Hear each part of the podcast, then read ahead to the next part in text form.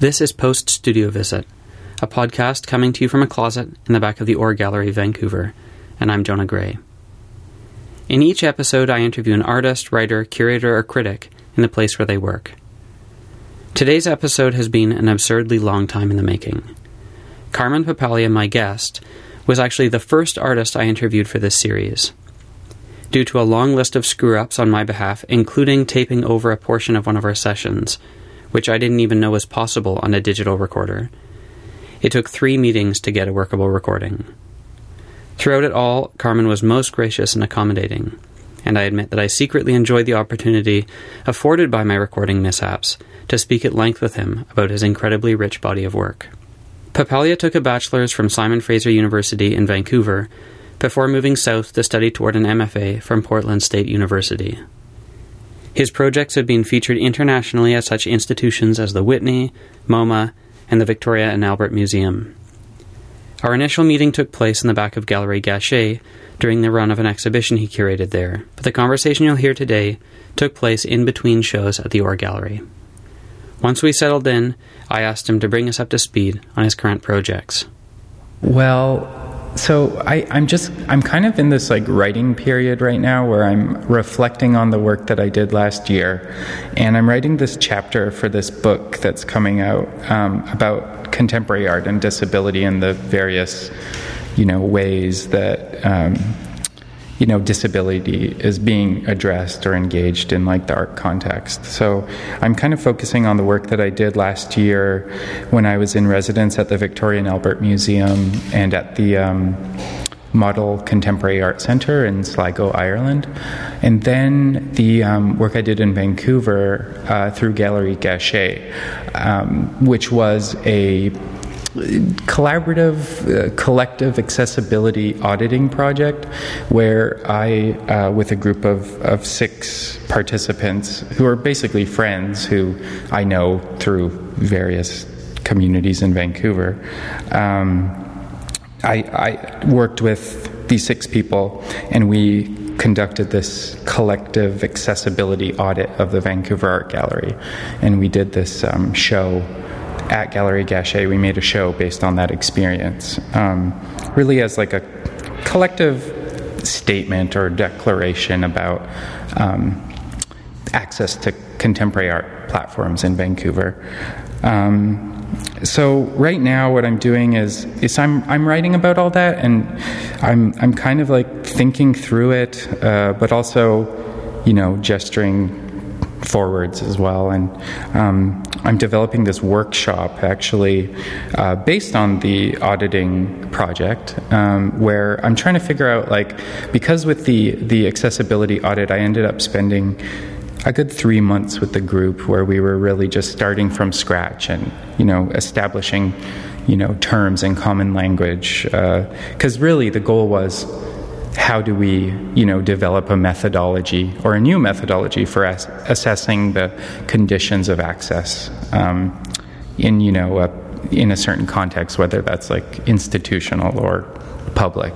Um, um, and so we, I'm now I'm trying to figure out like how do I bring that kind of experience or those ideas to a group that I'm not able to spend three months with. So, like, you know, that the the person that I could, the group that I could meet with and, and maybe spend a few days with uh, at, at a gallery or through a gallery or a museum um, visit. So, I'm developing this workshop right now, and, and the first iteration of, of it will be. Um, will happen at in New York in the spring as part of this show that's happening at the Eighth Floor Gallery. Um, and the, the show's called In the Power of Your Care, and it's being curated by Sara Reisman, who used to run the Percent for Art program in New York City. Um, so I've been invited to present work as part of this show and also conduct the workshop as part of this, this show as well. Um, and then I'm taking the workshop to other places as well. Um, I'm, I'm conducting it at the Maryland Institute for Contemporary Art and the um, and the Ottawa Art Gallery as well. So I'm really trying to think like how how do I kind of you know st- share these kind of like really in-depth like ideas about access um, and and power dynamics and and social space um, to to a group of people who may not have had like a lot lot, lot of like time thinking about those things. Um, and really, I mean, there's this experience that I had in the fall when I was conducting this this conference. Um, I called it a convergence um, around ideas of like open models for access. So, and this was a program that ran alongside the exhibition about the accessibility audit at Gallery Gachet, and um, I started this. It was a three day. Kind of like gathering of, of folks who are working through ideas around accessibility, but like from various perspectives. So it was, you know, some people who identified as disabled, but some who didn't, and who are working through, you know, their own agency and advocacy, um, you know, from maybe the perspective of in, indigeneity or. Um, or even like from a youth perspective or uh, from queer perspective. So it was really like an intersection of like so many different practices and perspectives. Um, and I really wanted to like make this intentional effort to like separate conversations around accessibility from, you know, this association with. Um, with communities of people with you know atypical bodies and, and minds. So like you know there are groups of people who identify themselves as disabled and conversations about accessibility tend to really like that's what we tend to think about when we think about the word accessibility or we hear the word accessibility is disabled folks. Um, and and I think there has you know I really wanted with the conference um, to to like se- separate this conversation about accessibility from the disability community in, in a way, um, you know, not completely, but really understanding that when we talk about accessibility, we're talking about like holding agency. Um, and, you know, what what what does a certain context, what experience does it allow us, um, and what you know experiences it it kind of denying us as well. So, so really, when you boil it down, a conversation about accessibility, you know, has a lot to do with everybody, not just like a community of disabled folks, but it, you know, it really has to do with anybody who is continuously you know, advocating for the, their agency, um, and that turns out to be a lot a lot of people. Rightfully so. so. yeah. So so yeah, that's kind of where I'm starting. That's like um, with this workshop, introducing ideas like that to folks and, and really sharing with them this position statement that I wrote as well in the fall. Um, and and it it's this position statement that that just tries to define what I've been calling open access, which is like kind of like something that is different than a policy based approach to accessibility, where, you know, this old kind of model where like a set of policies will de- determine like a certain experience or define a certain experience for a group of people with particular needs. Um, open access, on the you know other hand, is just the set of tenants that could result in a good exchange, like a positive exchange between you know two people or or you know a group of people. Um, and it's things it's just considerations like you know who is present what are their needs um, and how might they find support within their communities and, and with each other um, and you know acknowledging that if we are in a support based exchange with each other um, that it should be a mutual exchange and it shouldn't just be one sided like you know for example like when I seek support for whatever it is. I'm usually like thought of, you know, thought of being thought of as like the the recipient of that support. Not, not, I'm usually the person receiving support isn't thought of as as having anything to offer to that exchange. But you know, if we're trying to build really like good, um, positive, support based relationships um, with people. Um, kind of have to start from like you know a place of of mutual exchange. So that's kind of like these are the ideas that I'm trying to share through the the um, position statement for open access, and and this was uh, this played into the uh, collective accessibility audit quite a bit um, in the fall, where it was really like this guiding text for for us in the group. Um, I introduced it early on in in our meetings, and it was something that we used to talk about. Um, you know, talk about the museum and institutional uh, power structures and and and and you know our own practices in relation to those things. Um, so I'm, I'm incorporating ideas around open access into this workshop as well, and really having people like start declaring, you know, what their needs are, and you know, in order for them to thrive, what do they need? What do they need access to? Because you know, we all have particular ways of learning and you know, relating to our our surroundings and we all have particular ways of making relationships with others, um, but we don't usually like.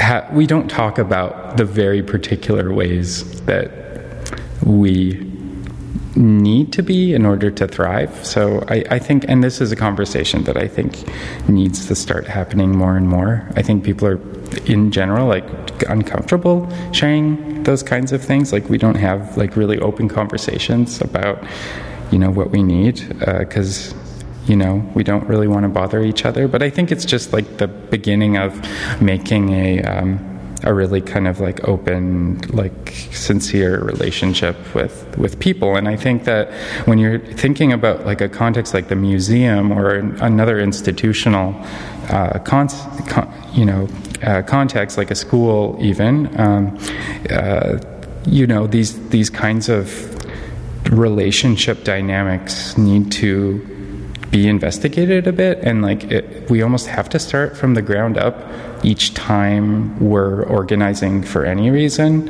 um, because you know the, the institutional structure is really at odds with that um, that mobility I think that that that folks um, need to have in, in terms in order to thrive so I think I think really, you know, I, I am choosing to conduct this workshop in places where I, you know, I could be meeting folks who, who hold positions in institutions, and you know, through the eighth floor gallery in New York that I'm, you know, conducting the workshop for. Uh, know, through for this show, um, I will be working with you know folks who work in public institutions and you know perhaps who work through work in um, for the city as well, um, and really people who are, you know, occupying a public platform and who, you know, because I guess, uh, and my interest in that and, and, and meeting with these sorts of people is that, you know, they really are, you know, in my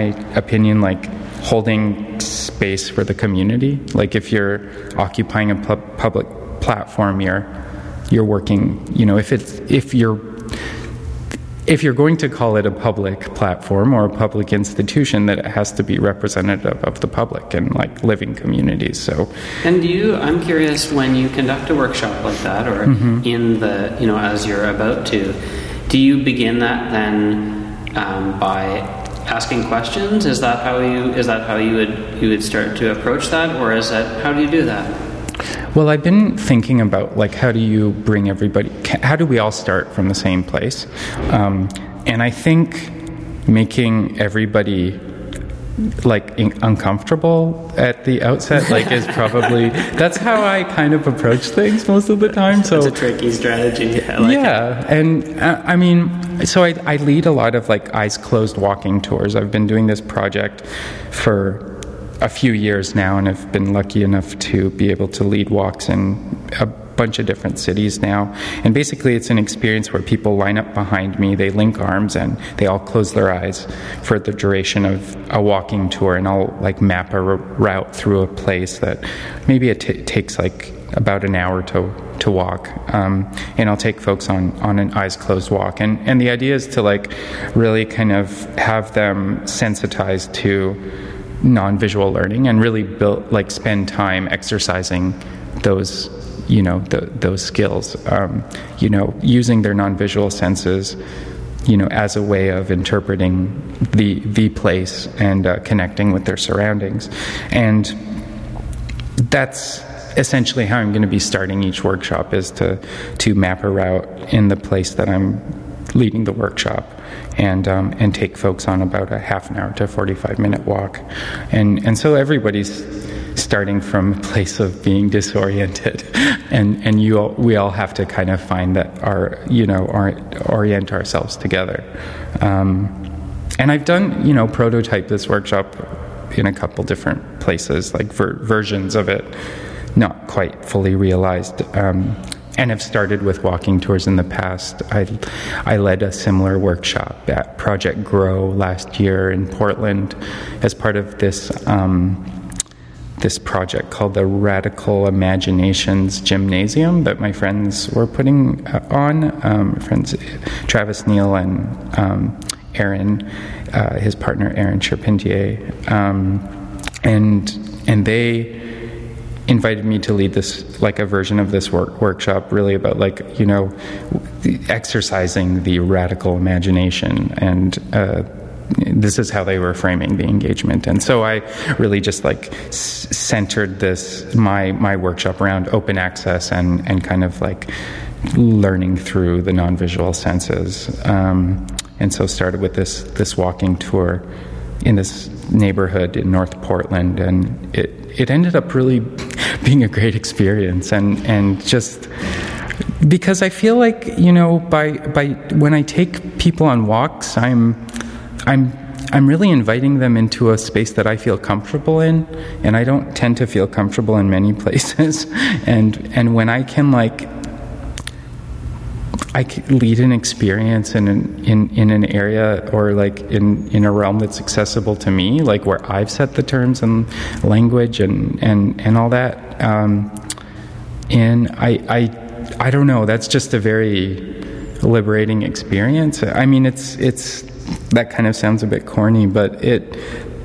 I don't know. I feel I feel like I really can do good work when I'm able to really establish a space for myself that is accessible and then bring people into that. So that, that's kind of where I'm at. And, and, in, and, and the reason for like starting with the walking tour, which has been like a project in and of itself up until now. And it, you know, I still think of it that way, but, you know, I'm really using it in the context of this w- workshop as a strategy um, to, to kind of like establish, um, you know, common, common language and a common mm-hmm. place to work from.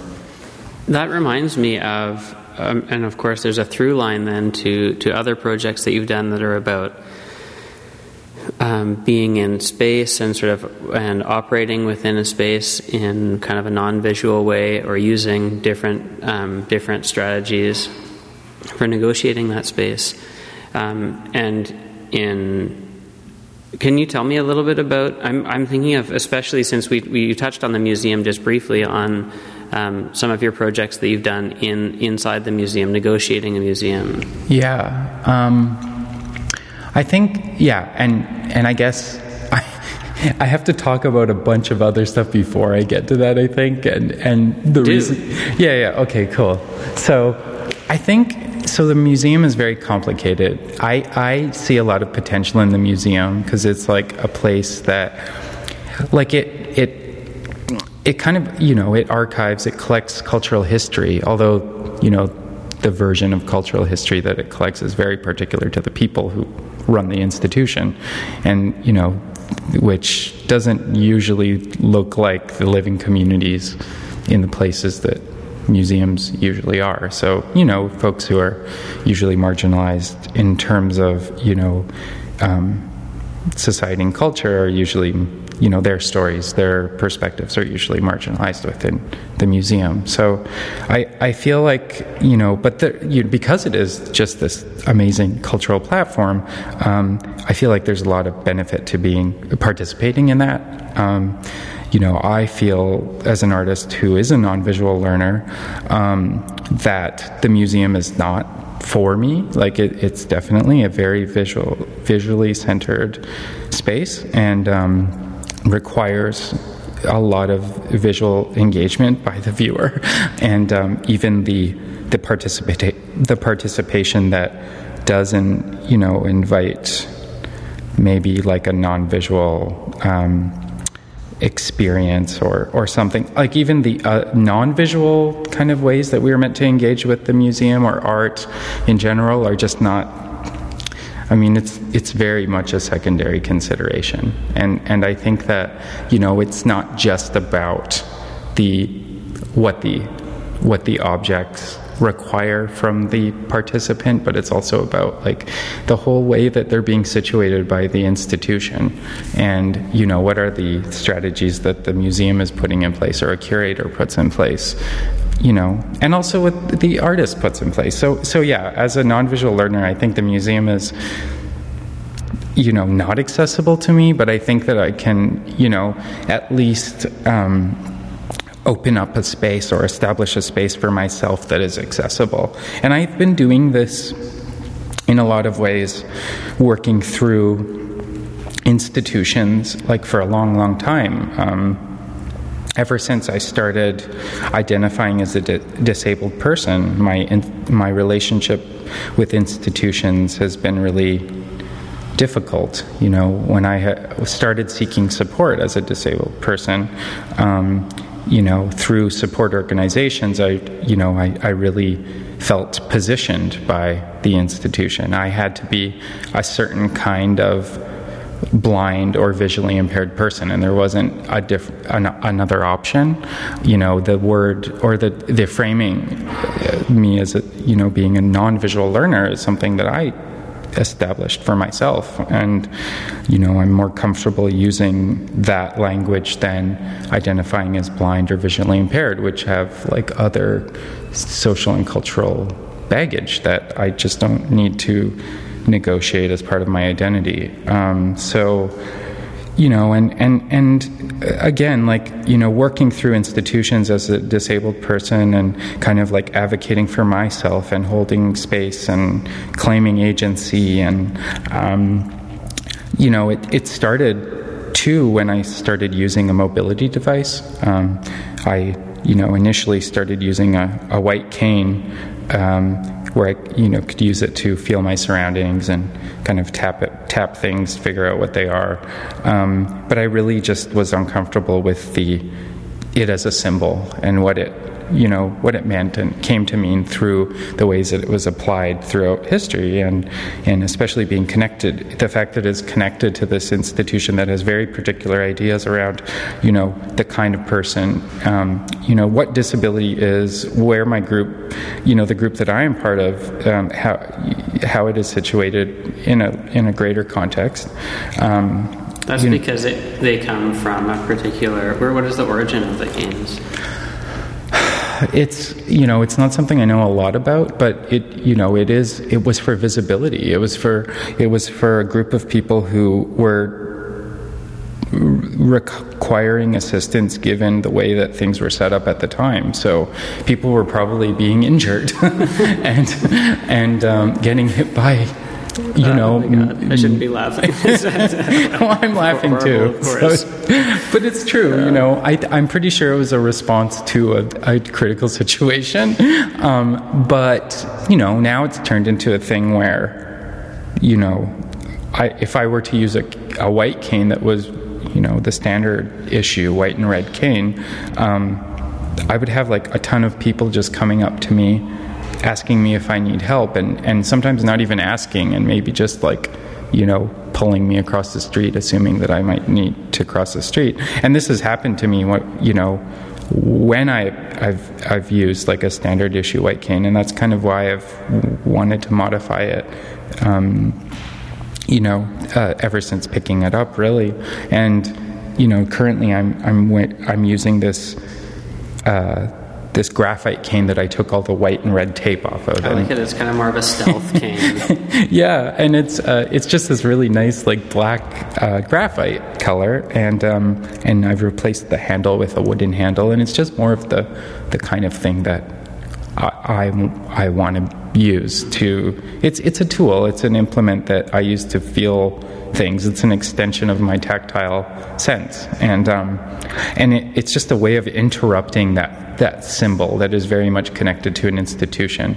I felt like I had to make it my own in order to feel proud about being me like in public like i i had to almost you know i, I it needed to be a creative process for me um, and and i needed to work through it and it had to be a continuous process because you know things are always changing and and like i couldn't just use a set of policies to you know that that would be my support um, perpetually because I, I just didn't think that was realistic you know? In my thinking through accessibility even like i've been you know coming to think about new more open and emergent models for access because i've realized that accessibility is temporary.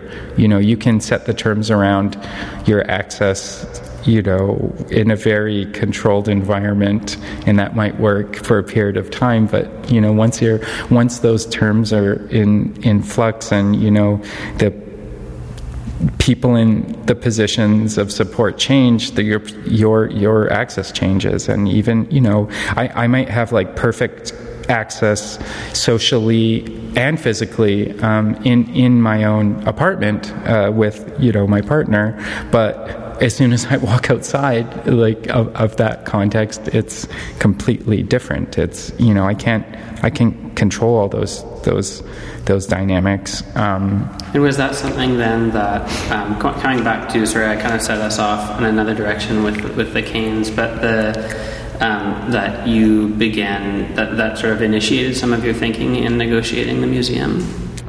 Yeah, I, I yes, definitely, and I, I think too. I, I've used the museum as a way to understand other institutional structures, and like my way in was through, you know, disability and and like that those support um, based institutions, but you know my my interest has gravitated towards like other public public institutions like museums and.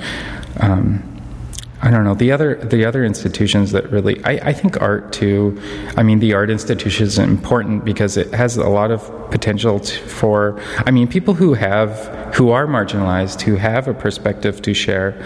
Um, you know, I, I think that, that the value of that platform is is huge for those folks and and myself too like when i started making work and learning more about art in grad school you know, I've only started practicing, you know, as an artist, doing this socially engaged work since since being in grad school. Really, um, you know, I, I my my. I was learning more and more about art, the art world, and like the the idea of like sustaining one's, you know, well-being or, or, or, or you know maintaining a living on on an, a career in the arts and it just seemed like the odds were against me in that respect, but also because I was a disabled person and and like you know even like I was asking friends to share you know like are there any artists who are really are are there artists out there who are making you know a decent living as an artist and and who also identify as a disabled person? Um, and there were like nobody had examples for me of, of, of other people doing this. Um, and and that was really troubling for me at the time because that's what exactly what I what I was setting out to do right?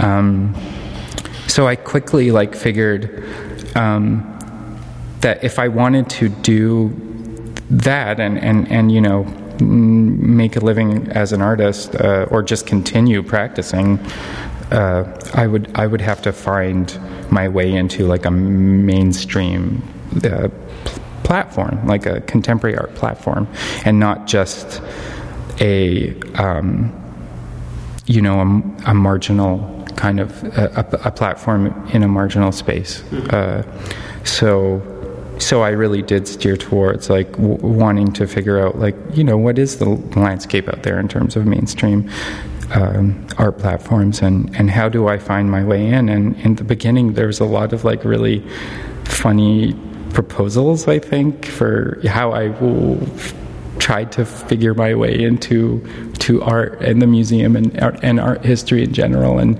one of one of the ideas I really wanted to, I was excited about in grad school was like, wow, okay, well, if you know, if I want to get into the historical record and into art history, um, I, I happen to know that every object that a museum, in a museum collection, uh, you know, basically everything that happens to that object is cataloged in a in some sort of logbook um, or you know file um, archive, um, and and you know whether that artwork is shipped to another institution or is in a show somewhere else, or maybe someone bumps it and it was repaired. Uh, it's all log cataloged, um, you know, the whole history. And so I, I had thought, well, okay, all I have to do then is like you know, pretend to bump into an artwork and, and potentially damage it. And, you know, then I'd be written into the, the historical record. And so that, that was my only, like, real plan for how to get in at that point. Um, That's amazing. I like that. yeah, I, I'm still not resolved with that project idea. I still, you know, may may pursue it, but um, I've been I've been thinking how to how, how I might I might work that into a project. But I, I, I mean now you know that was when I figured that my options are very very very limited, and now I'm realizing that you know it's really about like you know the framing of the conversation.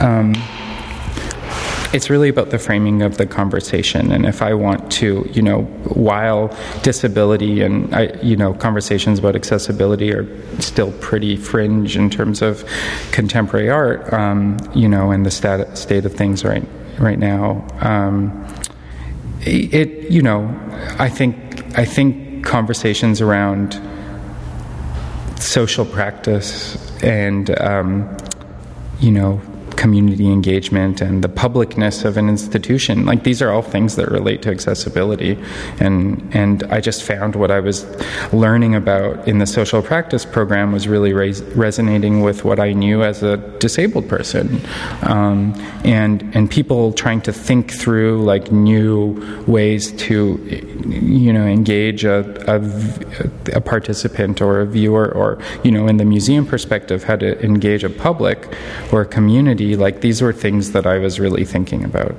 Like I, you know, and, and certain project ideas just come out of like me thinking through my own access in a real kind of day to day way, and really wanting something different. And and some of my projects come out of me just, you know, thinking what if, and and and it's because I think I want access to I want my access to look different and, and, and to be different than, than, than it currently is. And I think I've been able to find that through my art practice.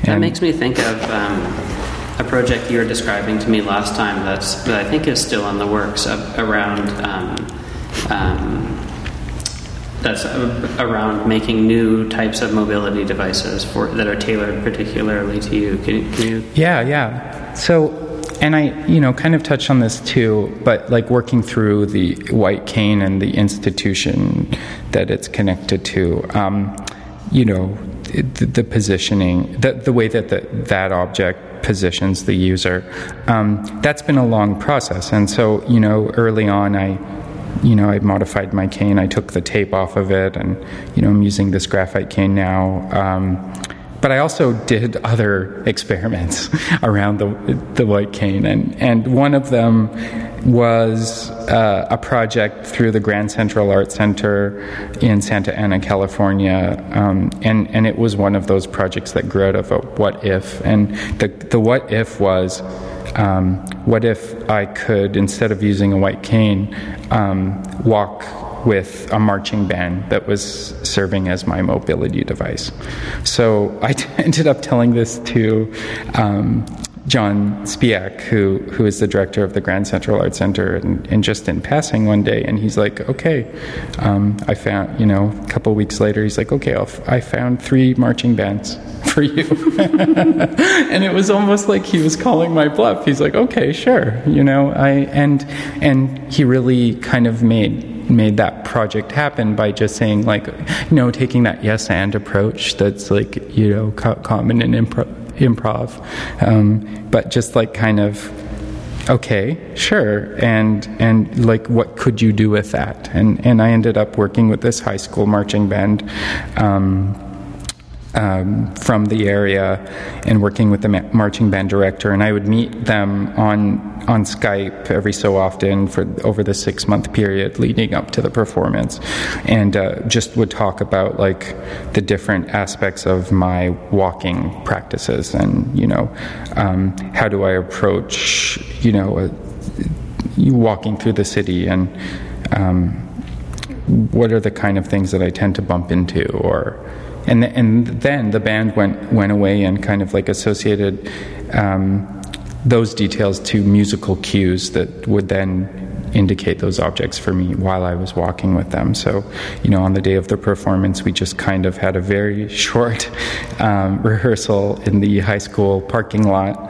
Um, and then did this hour and a half long performance um, in in downtown Santa Ana, where I was just basically exploring freely while this marching band was kind of like illuminating different obstacles for me and. Um, it you know it was it was this great experience where and, and I had no prior knowledge of the layout of the, the downtown Santa Ana prior to doing this. So it was very improvisational and really just like happening in the moment. Um, and it really got me thinking like yeah i mean that was an experience where i was completely setting the terms around my access and it was really fun and it was um, i think it was really it really worked um, in that moment although I w- would love to use a marching band more and more often.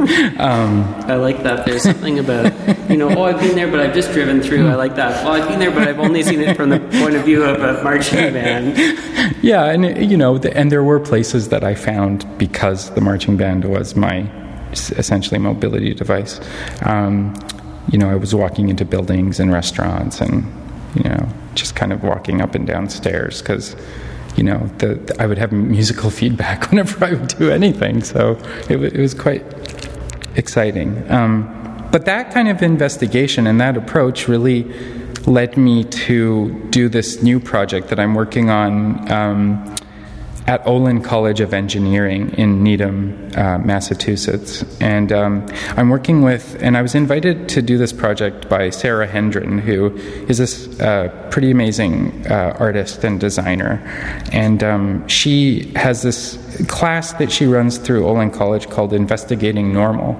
And she really prescribes to this um, and, in, you know, embodies this uh, perspective through her practice as well. But um, and it's it's called like this design for one. It's this design philosophy where the designer will be like really getting to know the user of the object prior to making the object. So the the object can really kind of like suit the the user's very individual and subjective needs. So she, there, there's a series um, of, of objects that she's making um, through this this um, kind of u- using this philosophy, design for one. Um, and I was, you know, she asked me to be part of this this this series, and the pro- what we're developing is um, an acoustic mobility device. Um, we really thought of like how could we undo the cane as as an idea? Um, you know, how could we kind of just like unpack it a bit through the design process? And the first place that my my head went was um, like let's make it a loud cane you know? So if i'm in public using it it'll just be amplifying every all the taps and scrapes that it makes and you know so i'll take up more space um, in public and people just have to deal with that my presence. Um, and and yeah i don't know. And and that was you know part of our initial conversation. Um, and from there they went off and like developed, generated this list of like 400 cane concepts, like from a cane that, you know, spurts paint out out, out onto you know the ground um, to a a cane that has a mind of its own and takes me where it wants to take me instead of me having the agency to go where I want to go. Um, and they ended up calling that the whimsical cane, and and um, it was kind of like something that would would I would pick up if I wanted to go on an adventure, and um, and they and we thought through some of those cane concepts, and I told you know the f- list of 400, and um, I kind of told them what I what I liked about the ones that I liked, and and I, I mentioned the whimsical cane in in art, you know, as one of the ones that I thought was an interesting concept.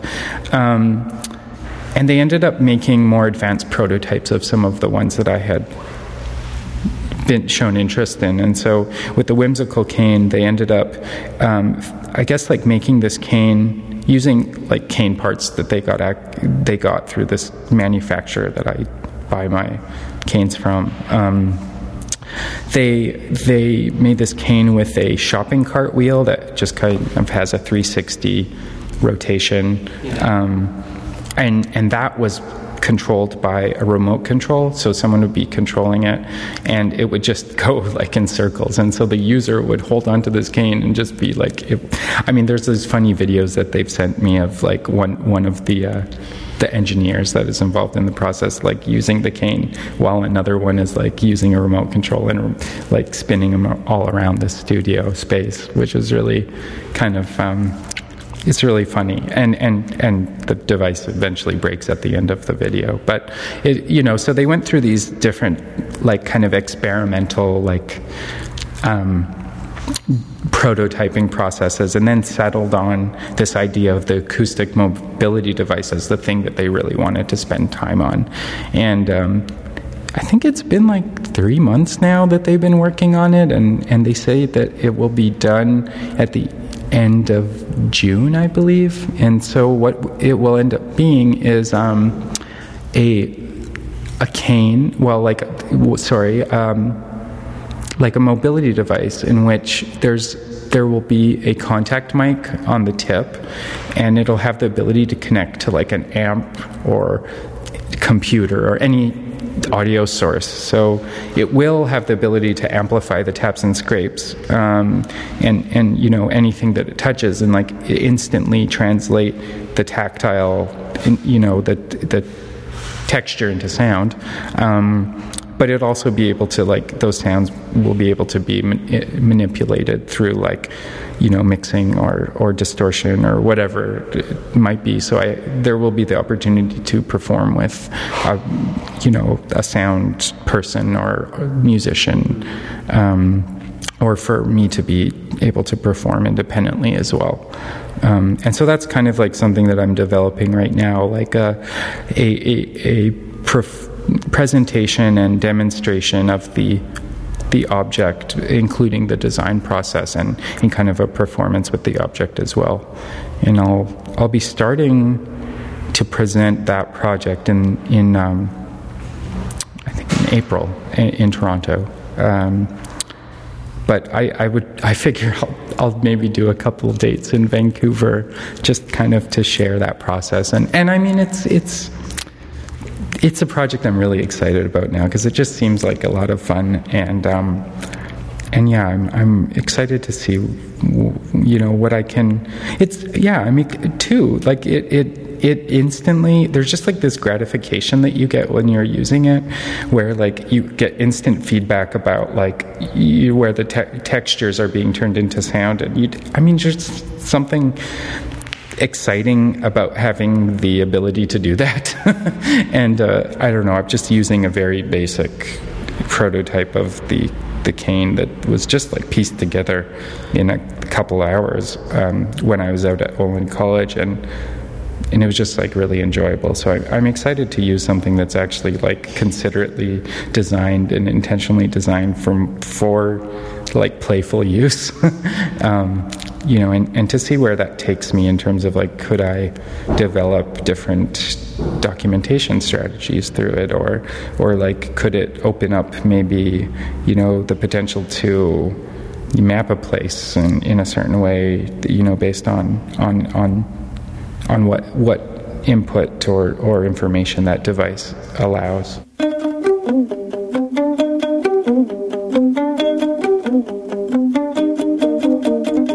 Thanks for tuning in. As always, please let me know if there are any artists you want to hear from or any questions you'd like me to ask.